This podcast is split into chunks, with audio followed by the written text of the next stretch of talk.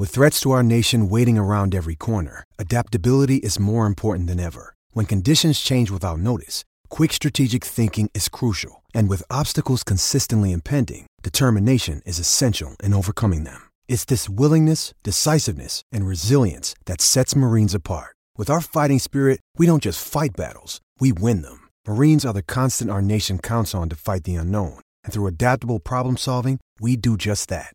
Learn more at marines.com. Mother's Day is around the corner. Find the perfect gift for the mom in your life with a stunning piece of jewelry from Blue Nile. From timeless pearls to dazzling gemstones, Blue Nile has something she'll adore. Need it fast? Most items can ship overnight. Plus, enjoy guaranteed free shipping and returns. Don't miss our special Mother's Day deals. Save big on the season's most beautiful trends. For a limited time, get up to 50% off by going to BlueNile.com. That's BlueNile.com. As the Nationals are a strike away from franchise history and some World Series history. Swing and a miss! Swing and a miss! Swing and a miss! And a World Series Game 7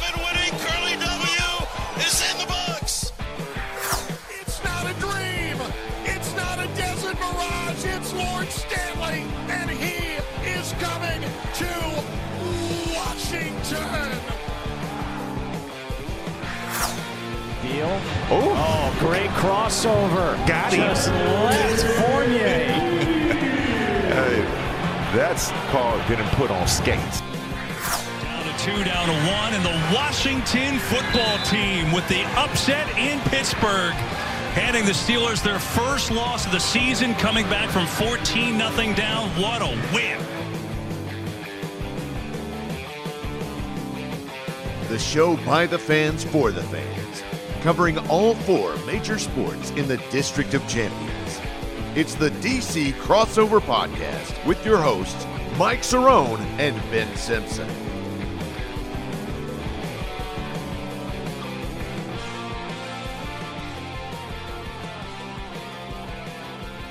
Good evening, good afternoon, good morning, whatever time it is for you listening to this podcast, the DC crossover with Cerrone and Simpson. I welcome you. I am one half of the show, Mr. Mike Cerrone, right here on the mic for you all. My other half, my other half, Mr. Ben Simpson, is on the mend. He has come down with some type of illness that is definitely negative strep and also negative COVID, so we don't have to worry too much about him. He is on the men, though. He's on the men, so he shall be back next week. But I will be doing a solo show, a solo DC crossover, so I will be crossing over myself here in this episode number 83. You know what's always funny is that whenever Ben always says and welcomes us in, he always says, like, we've done like 83 of these, we've done 81 of these, or whatever it may be.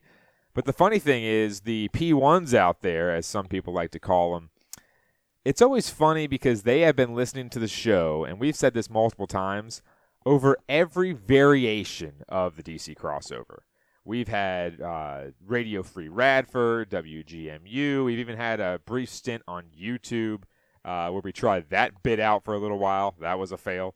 Um, and we've also had uh, a brief stint at uh, Herndon Community Television and different things of that nature.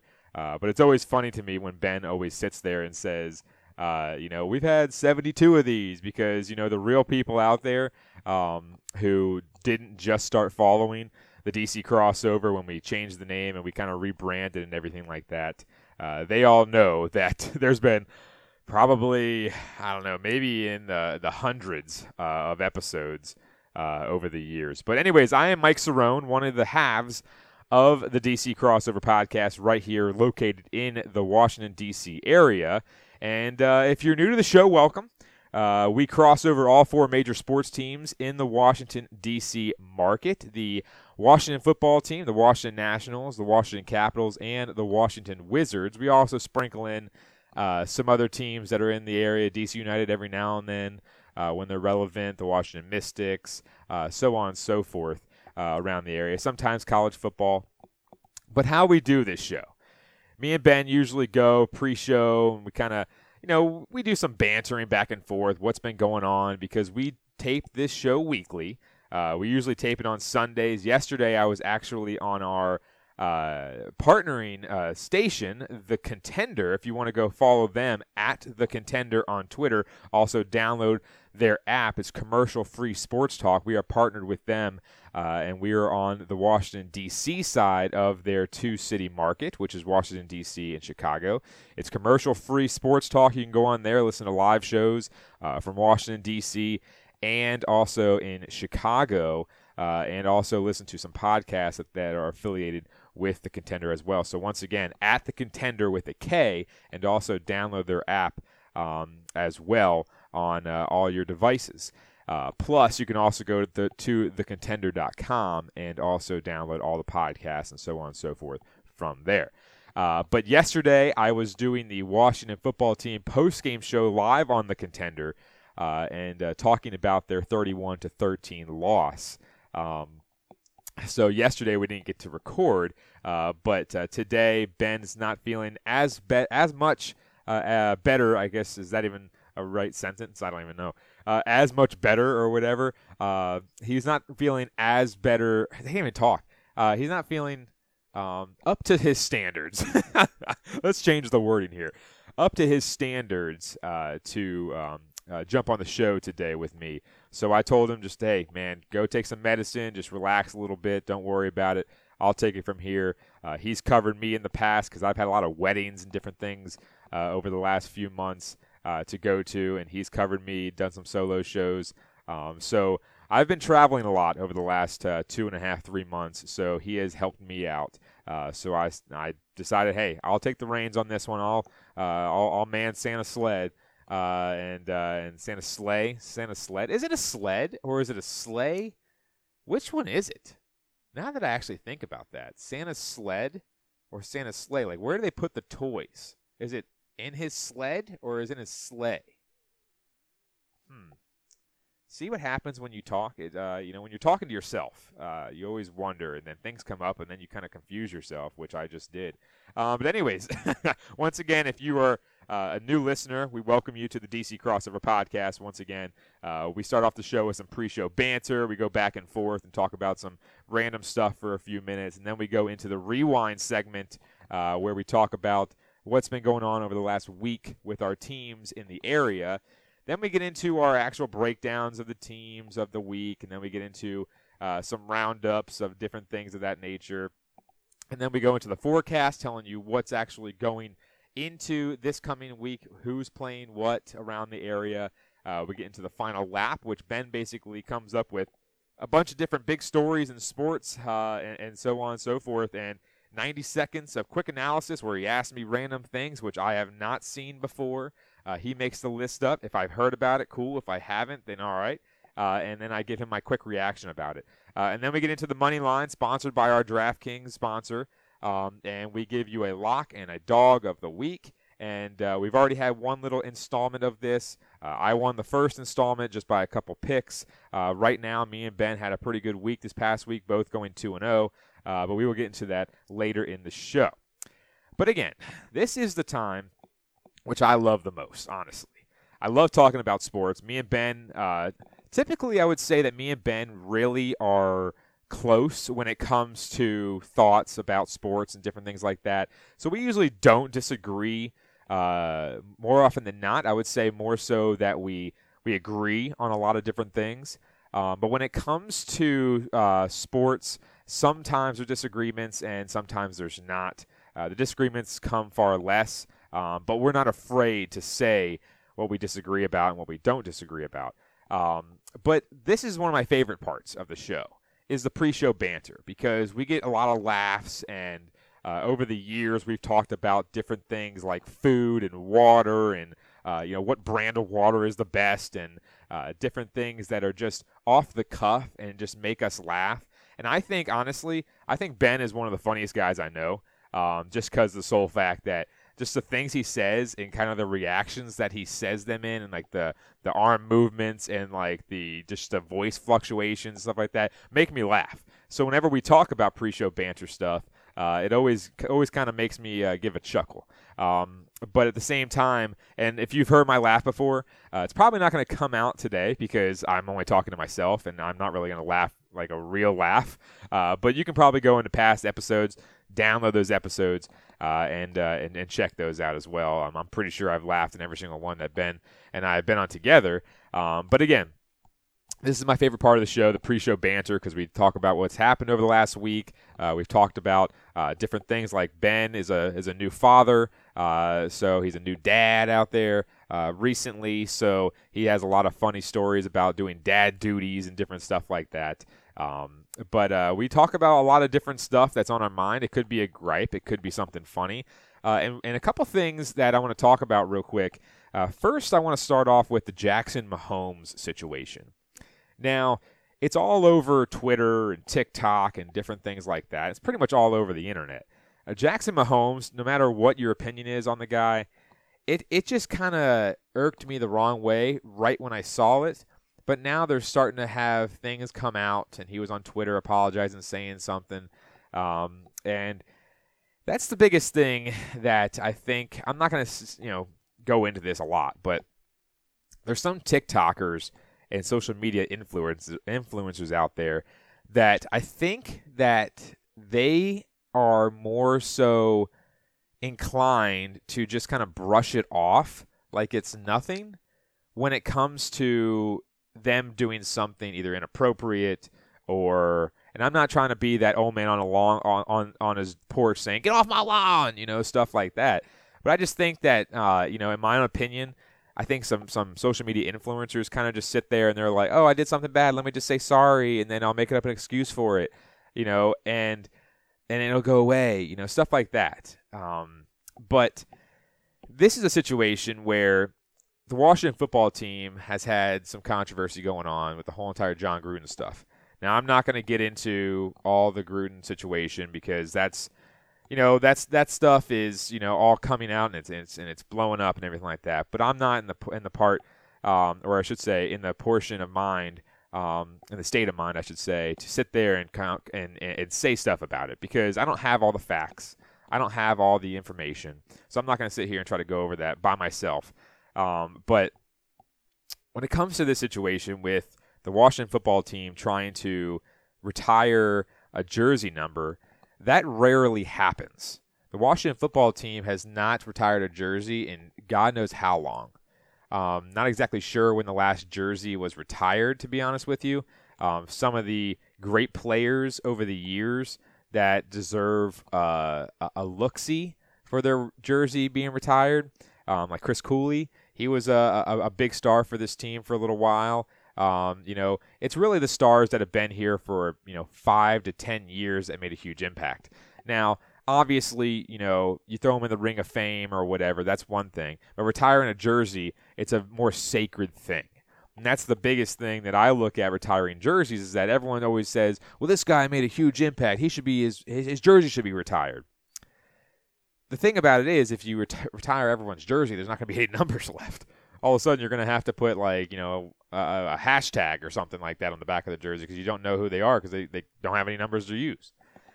But going back real quick to the whole entire Jackson Mahomes thing, that's kind of like where my status is on, uh, you know, social media influencers. And again, this is not a topic that I'm trying to get into uh, with social media influencers and my own opinions about them. Uh, some of them are very humbled, some of them aren't. Um, but you know, when it comes down to burying your phone inside of a social media app and kind of just you know, as that one meme on Vine, or not meme, it's a that one Vine. If you guys remember the kid that had the spoons on his head, on his eyes, and he was like, "I'm just blocking out the haters." Uh, you know, that's what a lot of these influencers do, which is all right. You know, you can block out the haters and stuff like that, but you got to admit when you're wrong. And I just think that in this situation, Jackson Mahomes, you know, he said he was sorry, because if you don't know what happened, he took some pictures uh, and and uh, the 21 uh, of the Redskins uh, at the time, uh, colors and stuff like that. Uh, I'm going to say Redskins because Sean Taylor was on the Redskins. that whole entire situation was something that is sacred for fans because that was a huge deal. I actually went to the game. That they handed out the towels. I still have those in storage, the 21 towels um, that they had to to you know honor Sean Taylor, um, and uh, you know it his whole entire they call the people are calling it a memorial. I don't know if it's really a memorial. It's his numbers painted on the field. um, but it was roped off. And apparently, Jackson Mahomes said that, oh, they they told us to go over here. I understand that they told you to go over there. It's a roped off area, okay, with a number in there. So he went over there and he was sitting there taking pics and stuff like that, which isn't a good look in the first place, okay? It's not a good look in the first place, but it's not terribly wrong. The issue that I have with it, the issue I think that a lot of people have with it, is that he decided to do his stupid little shtick where he does a, a dance at a stadium, and then you know all of a sudden, you know it's it's like, dude, man, come on, man. I understand you're at the stadium, but like you're doing it on the numbers. So he did a TikTok dance on the numbers inside the little roped area or chained in area, whatever you call it. Those chains aren't there to protect you, like there's going to be a mob to, to come and get your autograph. Those chains are there for no one to, to step there. Now, do we really believe that people said they were directed over there? Because that would be just stupid. Like if if somebody said, "Hey, let me," you know, you know, direct Jackson Mahomes to go over and stand in the the chained out area, you know, roped out area. That makes no sense to me, to be honest with you. But I don't know. I'm not exactly sure. Uh, I just think that that was very inappropriate, and I think that when he went on Twitter and he deleted the TikTok, obviously, but he went on Twitter and said, "I'm very sorry, but they told us to stand there." Okay, and then I saw a picture come out, and then him and like five other people or something like that are standing in that roped off area. It just doesn't make any sense. It's a bad look, and obviously that's on him. That's on him to uh, know what's going on. But I just think it's a really bad look, and I think it's very inappropriate and disrespectful uh, to a guy that was slain in his own home and had a uh, story career, uh, short career, I should say, shortened career uh, for that team. No matter if you're for uh, the, the Kansas City Chiefs or not, that was just a bad look. And I'm not going to sit here and try to bash his character in, but you got to know better than that. You just have to know better than that. Don't do a TikTok dance. Like if you, they get directed or you, you get directed to go inside that roped area by some idiot that, that might have done that, okay, who didn't know what the situation was going on, then okay, that's one thing. But let's be honest here. That's a bad look. Don't go on Twitter and start making excuses for everybody else and saying this is that, this is that. You made a TikTok. The person who, I guess, quote unquote, the person that told you to go in there was not saying, hey, why don't you do a dance in there, buddy? You know, like they weren't saying that. So let's be honest here. Uh, last thing I wanted to go over. Oh, yeah. And by the way, uh, I, I think the Washington football team with the whole entire John Gruden stuff was ridiculous. I mean, let's be honest here. That was ridiculous. I mean, I'm not talking about the John Gruden stuff in general. But for them to try to cover up all the stuff that's surrounding them and say that, oh, yeah, uh, we're going to try to uh, honor Sean Taylor like four days before the game, that's a cover up. I'm sorry. And it was all over Twitter. It was all over Facebook. It was all over everything that they're screwing this up. They're screwing the pooch with this whole entire situation because Sean Taylor deserves better than that. He deserves better than a four day notice for fans who, uh, you know, praised this guy and mourn this guy multiple times, multiple instances. It's all over Facebook whenever he has his anniversary of his death and everything like that. It's all over Facebook. Everyone says, you know, something nice about Sean Taylor and and you know whatever. It was a whole entire situation. And for them to do that is a stupid stupid look. I don't care who you are, I don't care what fan you are. That was a dumb look. And honestly, it all starts from the top with Dan Snyder. And I'm not going to sit here and talk about Dan Snyder because I don't think I should waste any breath on Dan Snyder, but that was a stupid, stupid idea. Let's honor Sean Taylor, the late Sean Taylor, and a career that he got cut short because of some idiots trying to rob his house. Let's honor him and re- retire his jersey number to cover our own ass about the entire John Gruden situation. Stupid idiotic, dumb. That's all that is. And that's all I'm going to say about it. Last thing I want to say, real quick, for our little pre show banter. And obviously, you know, it's 17 minutes in uh, or so. Uh, and usually me and Ben try to cut this short to under 15 minutes. Last thing I want to say is jerseys are so overpriced here in the States that people are starting to go to these off brand websites that you can get them from overseas across the pond for like 30 bucks. Now, once in a while, you'll obviously get a jersey that is pretty nice, you know, really nice. You know, it looks authentic. But then you'll get some jerseys that are flops, that are nubs. Okay? I've had one instance with that. Um, but you always got to order the jersey like two sizes, like too big or whatever, because the sole fact that you know when they make them, I, mean, if you or if you have a large like in a, in the states, you have to order like a two X because you know it's not going to fit you. And uh, I ordered two hockey jerseys uh, from uh, uh said website, and uh, it's a really nice Ovi. Uh, it's an Ovi jersey, that Ovechkin jersey that has the capital, the black jersey with the capital on it and uh, I have that jersey. A little snug, a little snug. Not gonna lie, got to lose them lbs to uh, wear that out in public. Uh, and then I wore a customized Tom Wilson jersey that is black and gold. It's pretty cool. It's uh, it's a pretty nice little jersey um, that I got some compliments on today when I wore it at work. Uh, but that's a whole other thing. Um, but yeah, so I want to know what everyone's thoughts are and what kind of jerseys, maybe some flubs uh, that you've gotten if you have ordered those jerseys. So again, if you want to follow the show at the DC Crossover on Twitter and at Cerrone16 for me on Twitter as well. Also search DC Crossover on all your podcasting apps uh, and uh, share the word, subscribe, rate, review, all that kind of good stuff. Uh, but definitely hit me up on Twitter at Cerrone16 if you would like to tell me some flubs jerseys if you've ever been in a situation like that. Uh, the one jersey that I have that is one of those is an Alfred Morris jersey from 2012. My aunt actually bought it for Christmas for me, and the lettering was like crooked. The logo was like upside down and like backwards or something like that, which I don't know how you can screw that up. Um, and there was threads hanging out of it. The number was crooked. Uh, it was just a whole rigmarole. And honestly, haven't worn it. So it's been almost a decade, and I haven't worn that jersey once. I always kept it because I thought that hey, maybe I'll sit there and uh, and wear it uh, to like a backyard football game or a turkey bowl or something like that. No, hasn't happened yet. Anyways, after my blabbering for a little while, let's get right into the show here with the rewind. The Washington football team is 2 and 4, second somehow in the NFC East. This week they lost to the Kansas City Chiefs 31 to 13. Taylor Heinicke was 24 of 39 for 182 yards, one touchdown and one interception. For once, surprisingly, he had zero carries, which I'm shocked about that after I looked after the game that he had zero carries because his his legs, I mean, he does a lot with his legs, but he did not do that uh, during the Kansas City game yesterday. Antonio Gibson, 10 carries, 44 yards, two receptions for zero yards. Uh, he had a shin injury. Uh, I think it was late in the second quarter, maybe in the third quarter.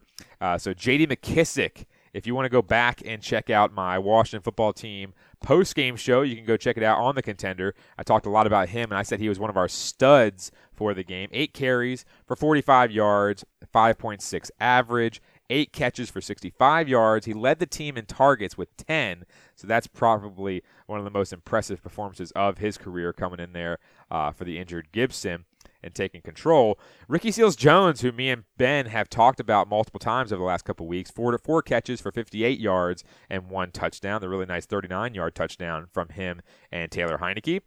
Terry McLaurin, he was double covered pretty much all day. He had about eight targets, four catches for 28 yards. Chase Young, uh, had another sack, had a lot of pressures as well, so he is kind of coming more into form as the season goes along. And my man Cole Holcomb, fifth round pick at a UNC a couple years ago, uh, he had a great game. Ten tackles, nine solo tackles. He actually is in the top ten of tackles in the NFL. He also had one sack, one pass defense, and also one QB hit. But the Washington football team is still second in the NFC East uh, behind the five and one Cowboys, who are kind of running away with this uh, division so far uh, through six games. But the Washington football team is two and four, and now we move on to a team that has sprung upon us: the Washington Capitals. The Washington Capitals are 1 0 and 1, fourth in the Metro Division. Doesn't really matter what uh, position they are in the Metro Division because the season just started.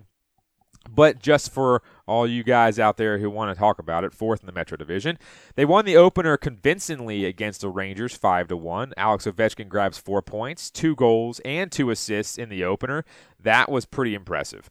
Uh, not going to lie, that was very impressive to see him go out there against the Rangers, uh, who still have a little bit of bad, bad blood from the end of the season last year with that whole entire scuffle. Uh, but Ovi, Ovi comes in there about 80%, I guess you could say. 80% health wise and grabs four points, two goals, and two assists. Moves into fifth all time uh, in the goal scoring category. And uh, Vitek Vanecek gets the start over Ilya Samsonov and starts and saves 23 of 24 shots. And also the rookie Hendrix Lapierre grabs his first career NHL goal. That was also um, dubbed over by Wayne Gretzky, the great one. I'll get into that here in a little bit as well. Uh, that tilted me some. Uh, but uh, the second game, they lost in overtime with about 13 seconds left or so uh, to Tampa Bay. They lost two to one uh, the other day. Tampa Bay uh, was desperate after a rough start against the Pens and the Wings. Uh, they got shellacked at home in their banner raising against the honestly the shorthanded Pens. I mean, somehow, some way, the Pens went in there without Sidney Crosby, without Evgeny Malkin, and I believe without Jake Guentzel as well. Their top pretty much three guys. Um, you could say, and uh, just shellacked Tampa Bay. It wasn't even close. Uh, and then also Tampa Bay was down six to three against Ben's Red Wings, and uh, the Red Wings they're they're, they're a young team, but uh, they took it to the Tampa Bay Lightning, and the Tampa Bay Lightning somehow came back and won seven to six in overtime against Detroit. Alex Ovechkin grabbed another goal, so that's his third goal of the season through two games. Uh, Vitek Vanecek lets in one goal in regulation, but Steven Stamkos uh, scored in overtime. Uh, and Andrei Vasilevskiy stonewalls the Caps after letting in 11 goals uh, to the shorthanded Pens and the young Red Wings. But that is the Washington Capitals' little rewind, and we will get in right now to the Washington football team. So, once again, the Washington football team, as I, man, as I did the post game show yesterday, number one, doing a post game show, and Ben has done a post game show. He did it actually two weeks ago uh, when we lost to the Saints. The funny thing about this was, is that when Ben did his post game show, I was on the way back from a wedding in Pittsburgh. And I tried to call in because I was like, you know what? Ben was also trying to watch the Lions and stuff too. I had a lot of trouble trying to stream the game through the radio because obviously I wasn't local driving back. Um, and I had a lot of trouble doing that. So I was kind of going off of uh, box scores and, and a little bit that I got to listen to when I was trying to stream it. And I called Ben and we talked for a little bit, and then we had a couple callers or whatever, and it was okay. It was kind of a frustrating loss, but you know, at the same time, we kind of talked through it and whatever. So we did the post game show after the Windy City Breeze did their shot Chicago post game show uh, in their loss to the Packers. And the funny thing is, is that I had zero calls. Zero. Zilch. Nada. Cero. I think that's how you say it in Spanish. And I'm not surprised. We were up 13 to 10. 13 to 10. And we still got shellacked in the second half. I mean, we let in three touchdowns, which isn't that bad to the Kansas City Chiefs in one half. Not that bad. I mean, literally, the Giants let in 28 in one quarter to the Rams. One quarter. But that's the biggest thing. Is that we have a chance and we blow it. And we literally blew chunks all over ourselves. We tossed our cookies and we looked embarrassing. At home, might I add. Can't even, you can put home in quote, quotation marks because that's not really a home. FedEx Field is one of the worst fields in all of sports. I'm not to lie. But it's just a disappointing loss because of the sole fact that a lot of the things that I said in the post-game show, once again, you can go to the contender at the contender, and you can also go uh, to thecontender.com, contender with a K, might I add, and download uh, my episode that was breaking down the Washington football team. It's about, I would say it's about uh, 55 to an hour um, of breaking down the game and also breaking down uh, what improvements were needed and stuff like that. So I'm not going to go over it too too much. I might just glaze over it uh, right now. But the biggest thing that I looked about this team was the improvements that needed to be improved and shown some improvement in this game. I mean, just they, they just didn't. They just didn't improve. The main things that I was trying to talk about was number one, the defensive stoppages, because in our third down efficiency, the Washington football team was second worst in the NFL at 56%. They were letting 56% uh, success rate on third down. It can be third down and one, it can be third down and 99. But this team is letting in 56% of those to be successful. And that's not good. I mean, flat out, that is not good. The passing yardage and touchdowns, okay? That's another thing that I was looking at for defense. 12 touchdowns and one interception in the last three games. Now, again, these are the improvements before the Chiefs game. Let, him, let, let, let me add that in there, okay? Not to mention, we are fifth worst in yards per game through the air, letting in almost 300 yards a game, because those situations in the games prior with the Chiefs, or next, not the Chiefs, the Saints, the Bills, and uh, the um, what was the other game I'm missing? I'm missing it already. Uh, let me see. Let me see. Let me see. The Falcons. The Falcons. Sorry about that. And those three games, they were thrown all over us, all over us. Four touchdowns for each quarterback. Jameis Winston, who's not a good quarterback, threw the one pick, but he still looked like a, a world beater, having four touchdowns and one pick. They all just demolished our secondary demolished it. And that's the problem is that when we're fifth worst, when I have to type in worst, no matter if it's seventh worst or second worst or anything like that, it's not a good sign. The passing yards was a big deal because they have Travis Kelce, Tyreek Hill, a couple other weapons like Mecole Hardman, so on and so forth. And somehow in the first half, we were doing all right. We were. I'll get to that in a second.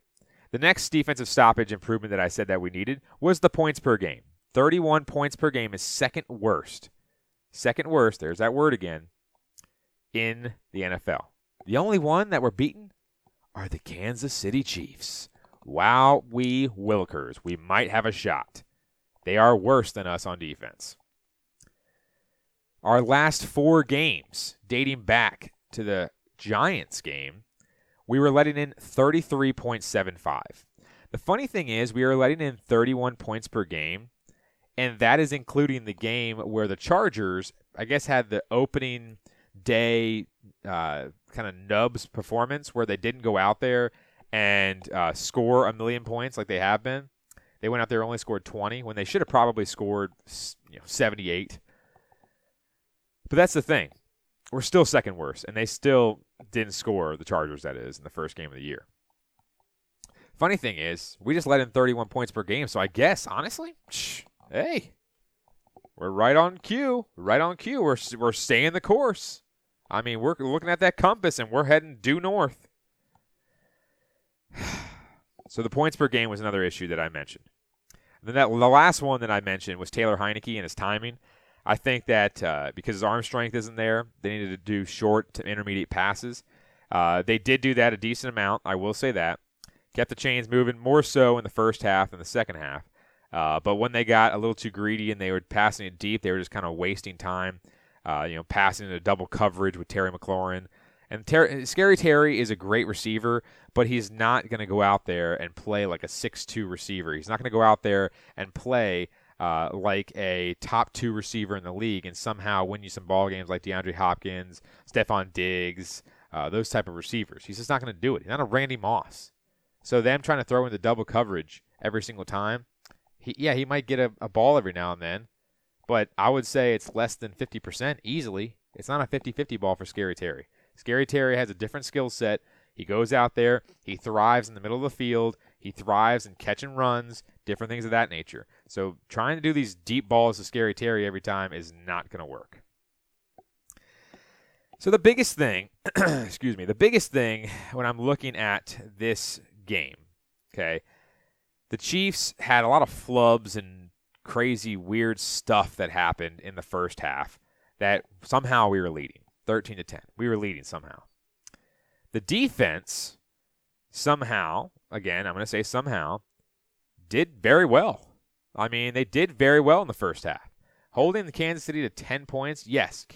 Pat Mahomes did make some mistakes. Yes, you know, Tyreek Hill, you know, kind of dropped a ball that hit him in the hand and landed in Kendall, Fuller's lap. Um, but that's the thing is, you know, that's going to happen. And if you can capitalize on those situations, then your team gets put in a place to upset other teams that are better. I mean, that's what's going to happen. The only problem with that is our team only scored seven points off those three turnovers. Seven. Seven points off those three turnovers. You can't have that. Can't have that against one of the best teams in the NFL. I don't care how bad Kansas City's defense is. They have one of the top three quarterbacks on the planet. On planet Earth, they have one of the top three quarterbacks. You can't go out there and do that. We have Taylor Heinicke. Taylor Heinicke isn't in the top, I would say, he's not even in the top 25 starting quarterbacks on the in the NFL right now. And that includes uh, you know, or I should should, should say that doesn't include the people that are on IR and stuff like that. Just not good. Just not good. So that's the biggest thing is you cannot have those mistakes like a Kendall Fuller interception. Uh, you know, early in the game. Okay, when Tyreek Hill slipped and fell and it hit Kendall Fuller in the numbers, can't have that happen. You can't drop that ball. I'm sorry, you just can't drop it. You have to go out there and make plays, especially if you're leaned on to be the number one defensive back. You got to go make plays. You can't do it. I'm going to touch on this very, very quickly because I made a lot of uh, buzz about this uh, in the the post game show. Landon Collins, why is he still in deep coverage? Why is he still out there? Now I understand why he's out there because he's probably better than every backup that we have, maybe. But why is he still covering wide receivers? Why is he still covering Travis Kelce? Why is he out there in pass coverage? Again, the presser and some interviews that I heard with Ron Rivera he was saying that we need to be better in putting these guys in positions to succeed. You can't go out there and succeed if you have a guy that thrives in run stuffing and run blocking out there covering wide receivers. Those wide receivers say they run maybe, I don't know. I'm just going to throw out a number for a 40 yard dash, maybe a, I don't know, 4 4 8. Landon Collins could probably run a 4 8 right now.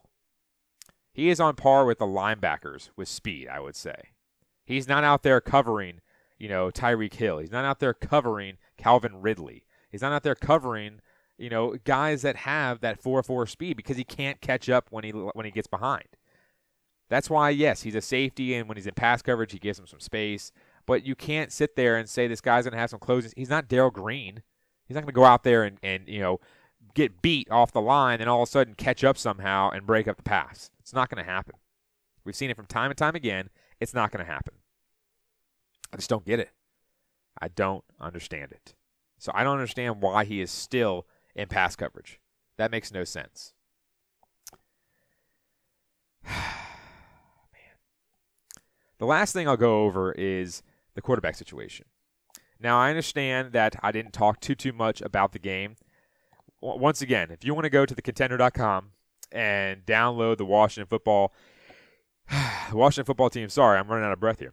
The Washington football team, because I'm talking a lot. I need to take a sip of water. Let me take a sip of water live on the air. Ah, pure quality H2O right there. If if you want to go back and listen to the Washington football team post game show with yours truly, go to thecontender.com, download the episode. Uh, they're also probably going to be replaying it, so go to the on air schedule as well uh, over the next at least few days. Go out there and check it out. Because I broke broke down this game a lot. Uh, so I'm not going to try to address it too much here in the DC crossover because I want to get to the caps. I also want to get to uh, our DraftKings sponsored money line bit, and also want to get to the NFC East roundup and the forecast and so on and so forth. The last thing I will say is Taylor Heinicke. I love you, man. I love your spirit. But once Fitz comes back, you got to go, man. I'm sorry. You got to go. When I say go, I'm not saying, oh, yeah, cut him. Please, just cut him. No, I'm not saying that. What I'm saying is he needs to go out there and be the backup and come out there and show us those heroics if Ryan Fitzpatrick gets hurt again. Now, I'm not saying gets hurt for 10 weeks, but you know, you gotta gotta figure it out. So the timetable for Ryan Fitzpatrick. This is by uh, Jason La Canfora of CBS.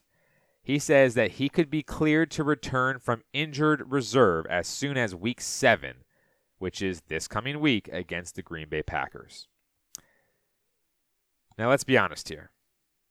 Do we want to rush back a 35 plus year old in Ryan Fitzpatrick from that hip injury?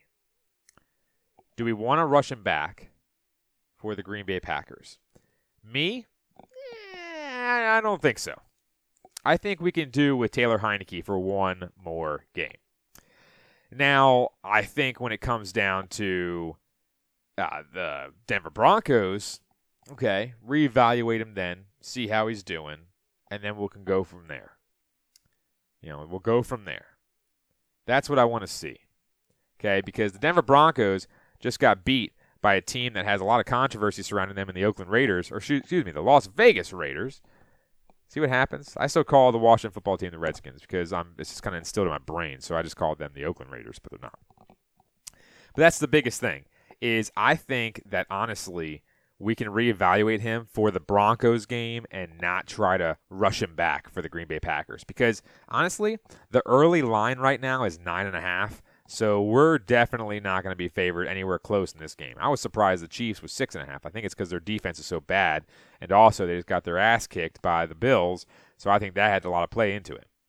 Uh, but at the same time, I think that we should just kind of take a chill pill on Ryan Fitzpatrick. Maybe let him come back week eight, uh, see how that is, or if we can somehow steal a win against the Broncos, lose possibly against the Packers, uh, most likely I should say, uh, come back and somehow steal a game over the Denver Broncos, I think that we can have that extra bye week and maybe Ryan Fitzpatrick can come back for the Bucks because that'll give him an extra two weeks of healing time or whatever you want to call it, uh, rehab or I don't know if he's still rehabbing or not. Um, I just think that uh, when you look at that report from uh, Jason La Canfora, I think that uh, just say that he's cleared to return. Uh, but that is not uh, a hey, he's he's ready to rock and roll. Uh, Logan Thomas also it says that he's not practicing, so that's not a good sign because he's a week to week basis. Uh, he's not practicing, um, so we'll see uh, what happens. But I think that report was an older report, so we'll see what happens with him coming up in the next couple weeks. the problem is obviously Brandon Scherff, Curtis Samuel, Sam Cosmi, they were all out today. Um, and so is Cam Sims. Uh, Antonio Gibson, uh, he says, uh, or they're saying that uh, he went underwent an MRI on his calf, so we'll see uh, what that has to deal with um, coming up later this week. But uh, that'll do it against the Washington football team because, like I said, go download the episode where I, I broke down the whole game and so on and so forth, the improvements that needed to be made and different things like that, my raw reactions on thecontender.com. Now moving on to a winning team here in the DMV, the Washington Capitals.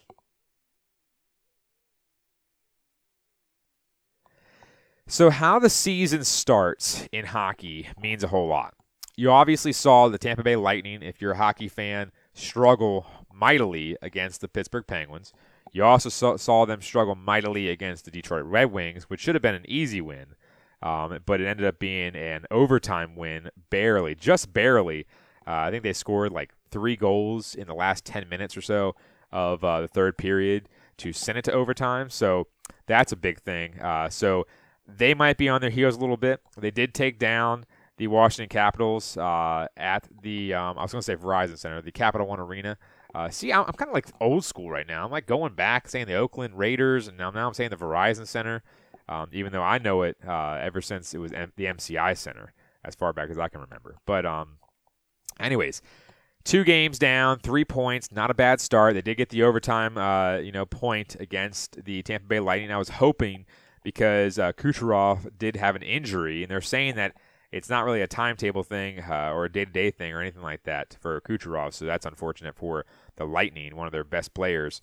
Uh, but at the same time, I was hoping that game would have gone to a shootout because I think, honestly, if I'm not mistaken, uh, I think that the Caps would have a better chance at a shootout uh, over the uh, Lightning.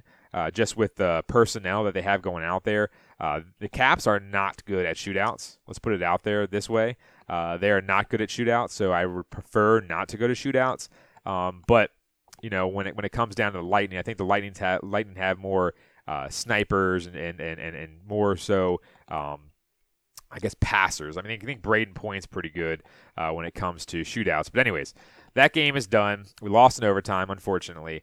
Uh, but the vets, honestly, right now, this is the biggest key to the uh, Washington Capitals. The vets need to hold strong while the young guys get experience. Obviously, obviously, you have Martin Fehérváry. I think that's how you pronounce it. He's Slovakian, um, so I don't know. Um, I think it's Martin Fehérváry uh, he is playing on the top line with John Carlson. And you also have a Hendrix Lapierre, who kind of was chosen to start over Connor McMichael, which I was kind of shocked about. Uh, he's playing on the third line with TJ Oshie, uh, and I believe Connor Sheary as well. Um, but the biggest thing is the vets need to make sure they hold the line, as uh, as you would say in uh, the movie 300.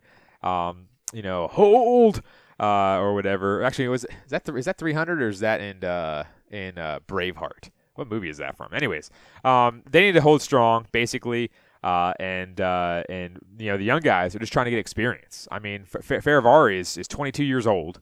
Okay, so he's you know barely old enough to drink, and then Hendrix Lapierre is barely old enough to drive. The guy's 19. Okay, so uh, he did get his first goal, uh, which was very nice to see over the Rangers.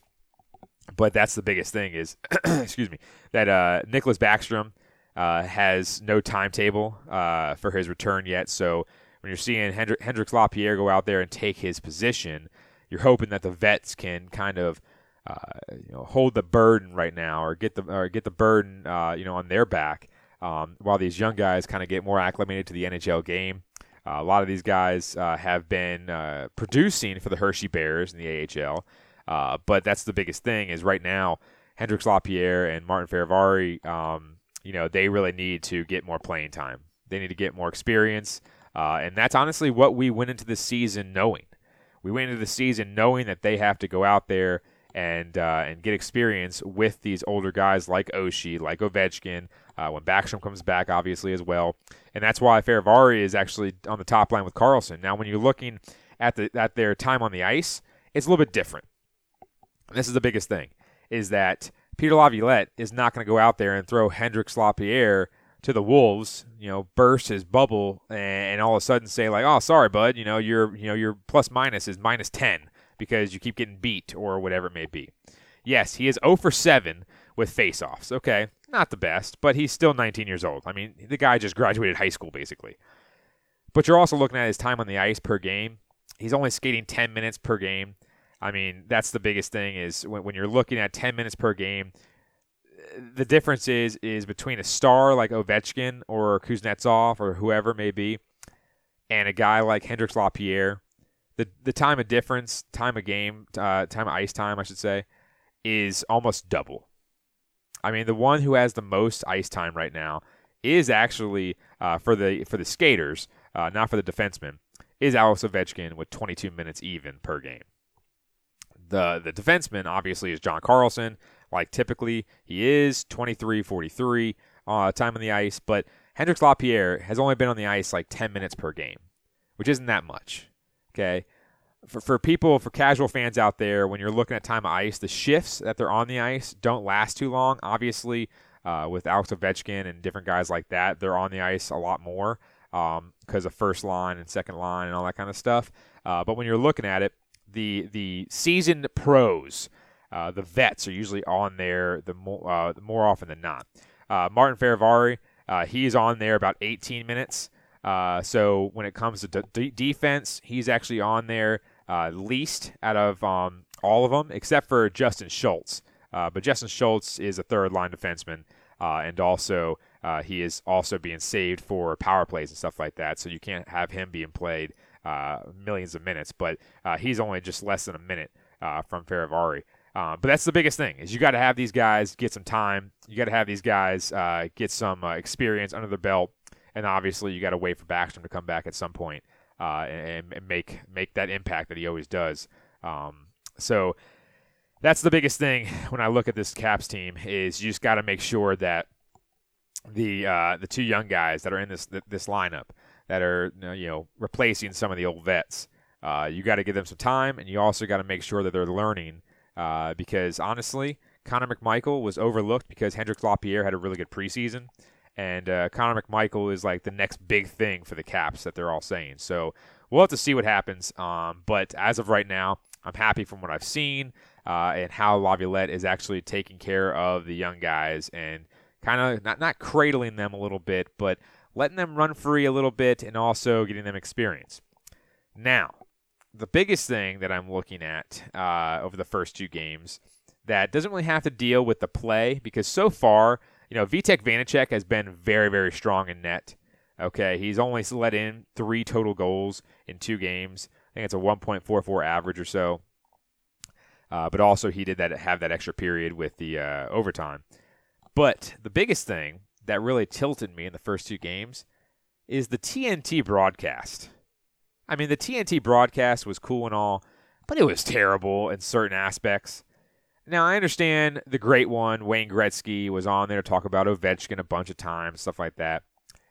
But there was this whole flub or, you know, botch. Um, and I don't know why I keep saying flub. I don't even know if it's a real thing. Um, when I say it, it makes me go back to the Robin Williams, rest in peace, uh, movie Flubber. Um, but, anyways, uh, basically, the biggest thing that I look at is like, come on, man. You cannot sit there and have the great one sitting there talking. Like, there's got to be a producer back there saying, this is Hendrix Lapierre, a 19 year old's first goal in his first NHL game. And then they scored another goal. Not to mention, by the way, that TJ Oshie assist, the dime he had through his legs to, to Lapierre was out of this world impressive. Um, but that's the biggest thing is you can't have the great one on there, you know, f- you know, f- flapping his gums and still talking over two goals. There's one thing where you know he's sitting there and he I think he was watching the game. I think he was. But it's like you got to have a producer in an ear. I understand you're not, you're not trying to shut up the great one because he's talking and everything like that. He's talking about Ovechkin and different things of that nature. But there was two goals scored. LaPierre, that should have been, and I honestly miss Joe B and Locker on the call because that would have been an awesome thing to hear. You know, Joe B kind of go crazy for him, and then uh, Locker sitting there saying, "Oh, you can't, you, you gotta like, love the kid or whatever." I mean, that's a terrible impression, but you gotta like, you know, you got you gotta like, you know, hearing them because they're household names now in the DMV. They've been together for a long time. They are one of the top three, I would say, broadcasting duos. Um, in all of uh, DC. I mean, you got uh, you know Charlie Slowes and Dave Jageler for the Nats. You got uh, John Walton uh, for the Caps, and you also got Joe Locker. I think those are the top three easily. Um, but the biggest thing when it comes down to it is you can't have Wayne Gretzky sitting there and just keep on talking, and then it's kind of silent, and then it's like he's talking again, and he's silent, and he's talking. It's like, come on now, like J- just take him off the screen. Use intermissions for that, please. Why are we sitting here and listening to Wayne Gretzky in a tiny little box in the top corner of my screen when I could be sitting there looking at the Caps demolish the Rangers and have two goals scored while he's sitting there talking for five minutes? And it wasn't even like it was informative, but because of the background goals that was that were going on and like the kind of like back and forth where there wasn't really a good communication and like the crowd noise and this and that, it wasn't good. It just wasn't good. I'm sorry. Oh my gosh, it was. It, it really tilted me. I'm not gonna lie. Um, it. I'm not really like pissed off or anything like that, but it really tilted me at that time because, like I said, I wanted to hear the, the goal scoring. I wanted to hear, you know, the Rangers obviously were probably happy about it because they were getting their, their butts kicked. Um, but at the same time, that kind of tilted me a little bit. But for the Caps, obviously, uh, they got some games coming up this week, three games in total before we record next. So we shall see uh, what happens. So moving on, uh, we're going to go through the NFC East real quick. Uh, the little roundup for the NFC East with the Cowboys, Eagles, and the Giants. First off, the Cowboys. What a thrilling game! Now, obviously, I didn't get a, chance to watch most of this because I was doing the Washington Football Team post game. Uh, but the Cowboys, who are now five and one, beat the Patriots in overtime. The Patriots now are one and five, 35 to 29 in overtime. The Patriots somehow, somehow, I don't know how they, the world they were in this game. I think it's because of turnovers. Uh, but the Cowboys win by six in overtime. CeeDee Lamb catches the game winning touchdown pass. but Dak Prescott goes out there, 36 of 51, 445 uh, yardage, three touchdowns, one interception, throwing all over the Patriots. CeeDee Lamb goes out there, has one of his career days, nine catches, 149 yards, and two touchdowns. I mean, well, what a day for both those guys. But Dallas outgained New England 567 to 335. How do you get outgained by 232 yards, 232 yards, and go to overtime? Now, I understand, like, if there's some weird play that happens and it changes the tide of the game, but you're still dominating, like, kind of like what the Chargers and the Washington football team were in the first week, where the game was a lot closer, uh, or I should say the score was a lot closer than the game actually was. But, like, Dallas ran 32 more plays. That's like that's like over three drives worth. And a drive that's like eight or nine plays is a really nice drive, I would say. I mean, 32 more plays is crazy. 15 more first downs. 15. 15. That's a lot. I mean, that's a lot. And I understand that, you know, like I said, a, play might change the tide of the game, but the Patriots were up. And then all of a sudden, Mac Jones uh, throws an interception, and they return it for a touchdown, the Cowboys did. So it's not like the Patriots had that happen. I mean, that, that was just crazy. But there was one punt the entire first half, and it was blocked. What a first half that must have been to watch. I mean, seriously, one punt. So the punters were just taking a nice day off for the for the first half, and the first punt was blocked. That's just crazy. That's crazy stuff right there. And then all of a sudden, the second half happens, and four of the first five drives ended up in punts for both teams. That was crazy too. That's I mean, when I was looking at the the, the, the scores and the, the highlights and stuff like that of this game, I was like, this game must have been a crazy one to watch for both fans. I mean, that was just nuts. I mean, the game consisted of fumbles, interceptions, blocks, uh, you know, uh, pick sixes. I mean, it was ridiculous. I mean, that game. I mean, if you're a Patriots fan, you have to say that you let one get away right there. I mean, you let one get away.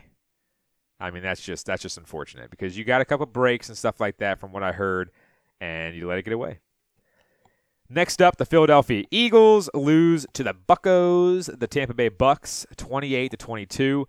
Now, this is one of the games, obviously, like I said in the Cowboys game, that that game uh, was. It seemed like the Cowboys were dominating uh, more than the score indicated, but the Philadelphia Eagles game, the Bucks were dominating a lot closer than the score actually indicates. 28-22. It was never that close. I watched the entire game because I had a lot of Eagles props uh, for my bets.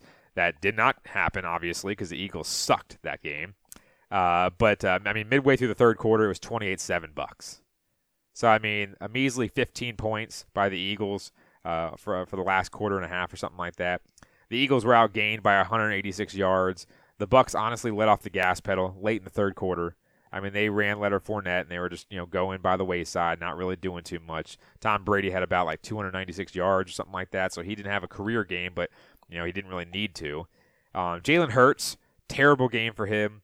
Uh, now I don't know if it's on Hurts or on the wide receivers, uh, but I like I said, I had a prop bet on Jalen Hurts. I had a prop bet on De- on DeVonta Smith, um, and uh, I had a prop bet on Zach Ertz. None of them hit. Perfect. None of them hit.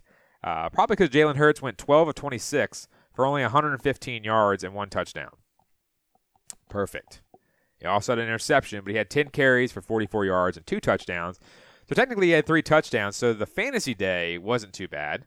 Uh, not from me. Uh, my partner in crime, Ben Simpson, was asking uh, in our group message, uh, talking about who should I start, Jalen Hurts or Dak. Obviously, Dak probably was the answer, um, even though they had about the same amount of interceptions and the same amount of touchdowns. Uh, don't know how his uh, touchdowns work in his league, but I mean, Jalen Hurts still got 44 yards on the ground and two touchdowns, so that kind of salvaged his uh, fantasy day. But either way, the Eagles suck, uh, and uh, that game proved it.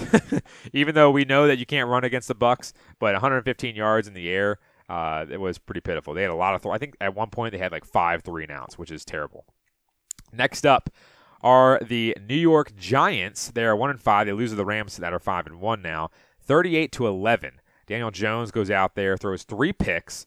I don't know if he has anybody to throw to anymore. Kadarius Toney is now out uh, with an ankle injury. He got out for the game. Uh, but also, Kenny, Kenny Golladay was out last week. Uh, Saquon got hurt, so who knows who's playing for the Giants anymore. He goes 29 to 51 for 242 and three interceptions. Matt Stafford goes off uh, with four touchdowns, 251 yardage. Nine of those catches uh, were by 130, or excuse me, were by Cooper Kupp, his favorite target. 130 yards for him and two touchdowns. The Rams, like I said earlier in the show, pile on 28 points in the second quarter uh, to go on to win a big one, 38-11, to cover that spread easily of six and a half. Uh, and then we're moving on. Moving on to college football now. The NFC East, uh, just to end that segment real fast. I mean, the Cowboys right now at five and one are just in the in the driver's seat, uh, up by three games so far, uh, and it's not looking good because the Washington football team have to keep it close. Yes, they have a really h- tough schedule, and uh, the Cowboys' schedule is not too bad. Um, but at the same time, you got to keep it close at this point because the last six games or so are against all NFC East, or excuse me, last five games are against all NFC East opponents. So if you can keep it close, steal a couple games in the NFC East, uh, maybe the maybe the, the Cowboys falter, maybe there's an injury or something like that. Who knows? Uh, but you got to keep it close at some point, and this is the gauntlet that they're in right now. Moving on to college football, Western Kentucky beats up on ODU 43 20. Uh, Pittsburgh beats Tech 28 7, uh, which was an ugly game. And my girlfriend, who is from Pittsburgh, uh, she uh, was saying, like, man, Pittsburgh might be for real this year. One of their offenses, or their offense is one of the best in the whole entire country. Uh, but the funny thing about Tech is Tech just never plays good against Pittsburgh. They never play well enough to win. They always falter. They always play like butt. Uh, I couldn't come up with a better word uh, off the top of my head real quick, but, but other than butt. Uh, but 28-7 at Blacksburg, it was terrible, uh, and that was after the whole entire North, uh, or excuse me, Notre Dame uh, debacle that they should have won a week ago. Um, but anyways, UVA trounces Duke 48 to nothing, and Liberty, the Flames, lose a stunner to Louisiana Monroe 28-31. They were 32 and a half point favorites. 32 and a half. Thank the Lord I did not put money on this game. I'm just going to say that right now. Thank the Lord I did not put money on this game because the sole fact that I, I saw someone say, "Oh yeah, take the points, take the points." Thank God I didn't do that because they didn't even score 28 points. Or they, they or excuse me, they didn't even score 32 points. Might I add? I mean that was crazy. That's a stunner all in itself. Moving on to the forecast right now for the teams in the local area. The Washington football team have a 1 o'clock game at Lambeau versus the Packers and Aaron Rodgers. Uh, that's not going to be a good one. I, I, have a feeling there, folks. Uh, 9.5 early line right now for the WFT. The Caps play on Tuesday versus the Avalanche, Thursday against New Jersey, and Saturday against the Flames of Calgary. Two of those games, Colorado and Calgary, are at home at the Capital One Arena, and Thursday is at the Devils just up the turnpike uh, going to New Jersey. So the Caps have three games. Uh, local college games. Georgia Tech plays UVA. Maryland plays at Minnesota. Uh, Syracuse travels to Blacksburg. It looks like Virginia Tech has like a home game every single week. It's kind of crazy. Um, and then Liberty, uh, that might be a game to look at. Liberty in North Texas. Liberty might be a little bit pissed off. Their quarterback is one of the sought after quarterbacks uh, that you will see in the draft next year for the NFL. Um, who knows where he'll get drafted, but I would assume in the top two rounds uh, because everyone's in dire need of quarterbacks. Uh, but after that whole entire Louisiana Monroe game, you never know what's going to happen. I think that Liberty will possibly go out there easily cover the spread because they might be just pissed off that they lost as a 32 and a half point favorite. You don't usually see that, folks. You don't usually see that, except except if you're uh, Minnesota earlier this year. Uh, So this would be the time that we do the, the final lap, uh, but obviously because Ben's not here, we are going to uh, bypass that, get straight into the money line, and end the show. The money line sponsored by DraftKings. Ben's picks of the week uh, last week uh, cashed in 2 0. He did take Michigan State yet again, and that one cashed as he tried to cover that spread of four and a half against Indiana. They did win by five, 20 to 15, so he gets that as his lock. Uh, and his dog last week was Northwestern plus two and a half against Rutgers and Northwestern. I think won by two scores, uh, so he went two and zero. I also went two and zero as well. I had the Vikings as my dog because at the time the Vikings were underdogs uh, at plus one. Uh, but then they ended up being a uh, minus one and a half as the line moved. Uh, but I locked that in uh, earlier in the week, so that should count for me for the dogs. That's one and zero. And then my lock was, luckily, I got hooked by the Dallas Cowboys, who I don't like betting on, but at the same time, I got hooked by them uh, for the four and a half over the Patriots. Uh, they did play like they should have easily covered, but uh, I got hooked at the very end uh, by CeeDee Lamb. Uh, so right there, I went 2 0 as well. So we both went 4 0 in our picks. Uh, I am 7 and 3 so far for the money line segment of the DC crossover in this segment. Ben is five of five, or excuse me, I should say five, uh, five and five. That's what I should say. Ben's picks of the week here. His lock is Coastal Carolina. I believe that game is on Thursday over App State. Uh, and his dog is Northwestern plus 21 and a half versus Michigan, the Wolverines. Uh, but Ben is a huge Michigan State guy, so I'm not surprised that he bet against the Wolverines. My picks of the week are the Cincinnati Bearcats uh, over 50 and a half versus Navy. Cincinnati has scored like it feels like they've scored over 35 in every single one of their games.